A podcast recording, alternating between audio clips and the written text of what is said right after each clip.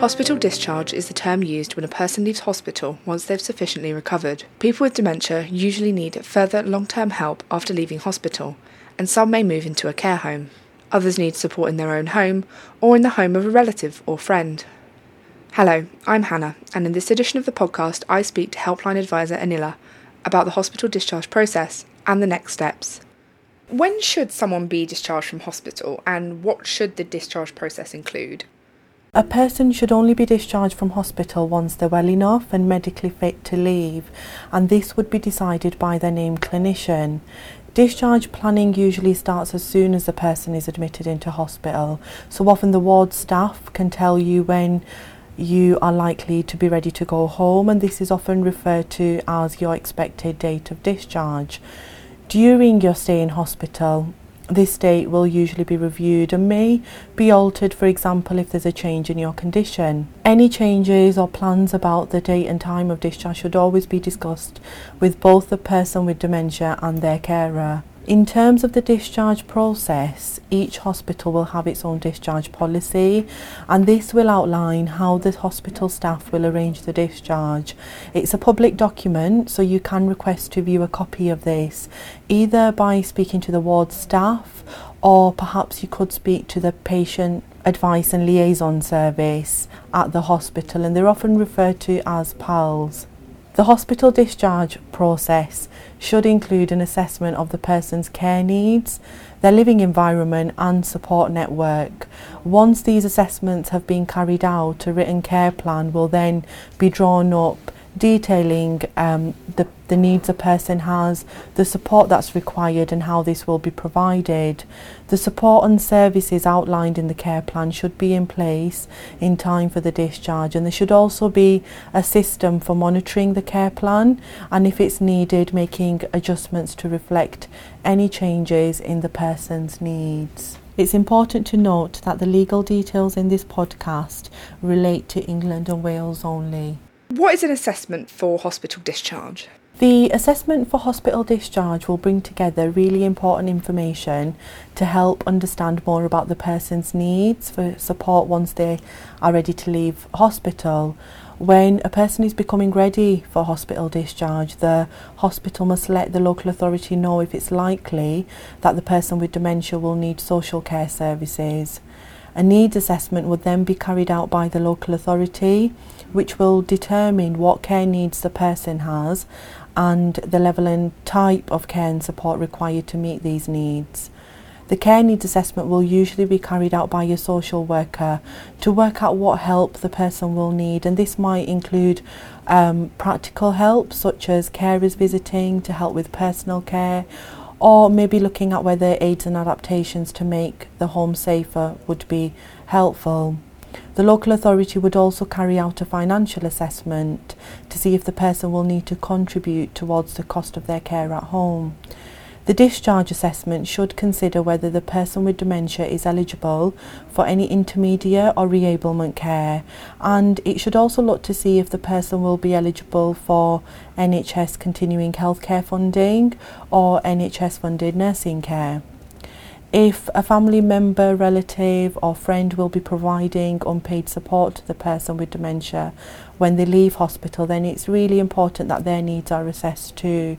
This is to make sure that they receive the right support they need to help care for the person with dementia once they return home. How are these assessments carried out? Well, there should be a key person who will coordinate the discharge planning process. This person is usually referred to as the ward care coordinator or sometimes called the discharge coordinator, and it's their role really to organise any assessments and coordinate the, the process. Assessment should be carried out in line with the single assessment process, which is a, a government initiative that allows health and social care staff to work together to help avoid any unnecessary delays. Some people with dementia may need a more comprehensive package of care when leaving hospital, and therefore their assessment might be carried out by a multidisciplinary team of health and social care professionals. Depending on the person's needs, the, this team might include a social worker, an occupational therapist, physiotherapist, perhaps a speech and language therapist, or even a mental health nurse or dietitian. The assessment might involve a home visit to check how the person will cope. So they may look to see how the person will manage the stairs or whether they can access and use the bathroom. If there hasn't been a considerable change in the person's needs, then they might only need a, a simpler assessment. It's really important that the assessment is carried out in a way that is appropriate to the person's individual needs. Therefore, the person with dementia, any relative or friend should also be fully involved and encouraged to participate in this assessment. If English isn't your language of choice, then do let the hospital staff know, as they can arrange for an interpreter to help you fully participate in discussions about your care and support needs. You should also tell them if you have any speech, sight, or hearing problems, as the staff can arrange for any necessary communication support that you might need to enable you to participate fully. What is intermediate care? Intermediate care is a range of support and care services designed to help people maintain or regain their ability to live independently at home. It's a short term package of care of usually up to six weeks after leaving hospital and is provided free of charge. Intermediate care can be provided in a variety of settings, including the person's home or a care home. For example, this type of care could include a stay in a residential unit to help a person regain confidence before returning home. Another example might include home based support that is provided by either nurses or care workers. Intermediate care can help to assist a timely discharge from hospital and avoid unnecessarily prolonged stays.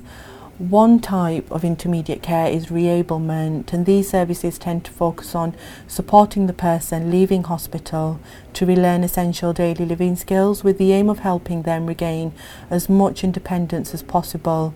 For example, reablement services may be offered to help you find new ways of doing certain things so you feel safer. These services are generally provided by the local authority, however, in some areas they may be provided jointly by both the local authority and NHS.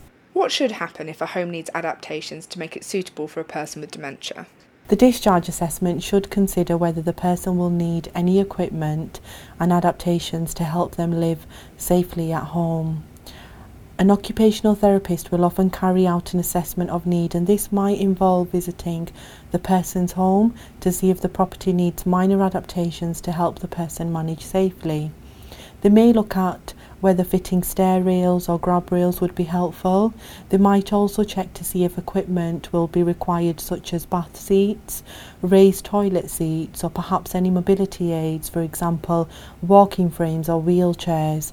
The occupational therapist might also look at whether equipment such as a personal alarm, which enables a person to summon help in an emergency, would be of benefit.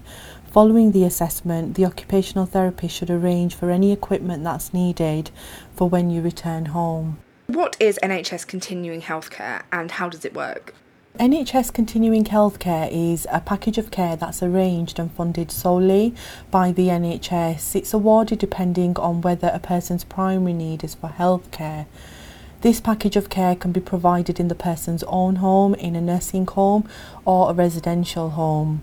Any assessment for continuing healthcare eligibility should happen before the hospital discharge process begins. The general process for applying for continuing healthcare usually involves an initial checklist being used to screen whether a person will qualify for a full assessment of continuing healthcare. If the checklist determines that a person may be eligible for continuing healthcare, then they will get a full assessment by a multidisciplinary team using the decision support tool. The decision support tool details 12 areas of a person's health needs that should be assessed, as well as other issues such as the complexity and unpredictability of the person's care needs. The person with dementia and the representative should be given a full opportunity to participate in the completion of the decision support tool. They should be given the opportunity to be supported or represented by a carer or an advocate if they wish. If the person isn't eligible for fully funded NHS continuing health care, but they are assessed as requiring nursing care in a care home that's registered to provide this, then they may be entitled to the nursing care contribution. This is a set amount of money that's paid by the NHS directly to the nursing home for a contribution towards the care that's provided by a registered nurse. It is important that the person is not considered for the nursing care contribution until they have been assessed for fully funded NHS continuing health care and found not to be eligible for that. What should happen when a person with dementia is unable to make a decision about their discharge plans?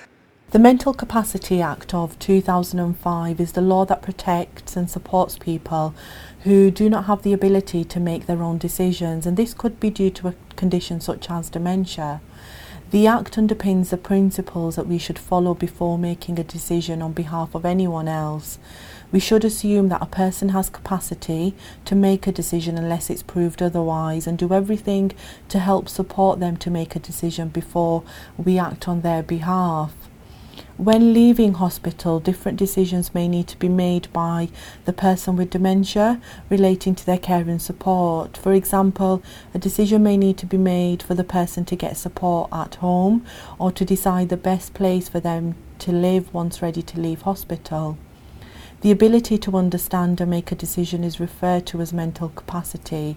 Some people with dementia may not be able to make this decision for themselves, and in such situations, someone else will need to decide for them. If a person with dementia isn't able to make their own decisions as they lack capacity to decide, then anyone making a decision on their behalf must do so in their best interests. Section 4 of the Mental Capacity Act includes a best interest checklist, and this outlines the things a person must do before making a decision on behalf of someone else. Sometimes, when a more complex decision is being made for someone, there might be a best interests meeting, and this will bring all the people involved in the best interest decision coming together to talk about the decision and share views. A common example of when this happens is when a decision is being made about whether someone will move into a care home. The people involved in the decision may vary depending on the circumstances and on the type of decision that needs to be made. For example, decisions around care may be made by the person's health and welfare power of attorney if the person with dementia has not planned ahead in this way, then the decision may be made by a social worker with help and assistance from family and carers. In situations where people don't have capacity to decide for themselves and don't have a relative or anybody else who can speak for them, then an independent mental capacity advocate, often referred to as an IMCA, may be brought in to help make sure that the person has had their interests and wishes taken into account. What is the complaint procedure if you have a problem with hospital discharge? If you're not happy with any aspect of the hospital discharge process, in the first instance, it might help to talk to the discharge coordinator or the social worker to see if the issues can be resolved informally. If you find that this doesn't help resolve your concerns, then you might want to make a, a formal complaint using the NHS complaints procedure. Every hospital should have a complaints procedure which should be available to people on request. The complaints procedure will outline how someone can complain and who to complain to. You may find it helpful to contact the hospital's patient advice and liaison service as they can offer information on the NHS complaints procedure and on how to get independent help if you decide you want to make a complaint. If your complaint isn't resolved, then you may want to refer this on to the Parliamentary and Health Service Ombudsman. The Ombudsman is independent of the NHS and their services are free and confidential. Their role essentially is to investigate complaints where local resolution perhaps hasn't been possible. So, where can people go for further advice and support? Well, anybody who's affected by dementia can call us on our helpline for information, support, and guidance on any of these issues.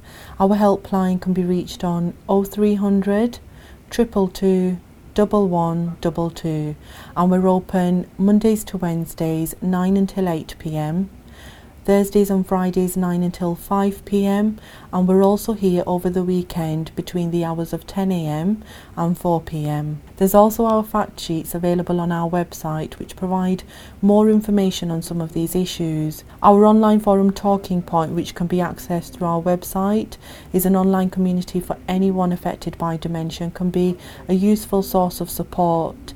It's a place where you can share helpful information and read through other people's experiences. Thank you for listening to the Alzheimer's Society podcast.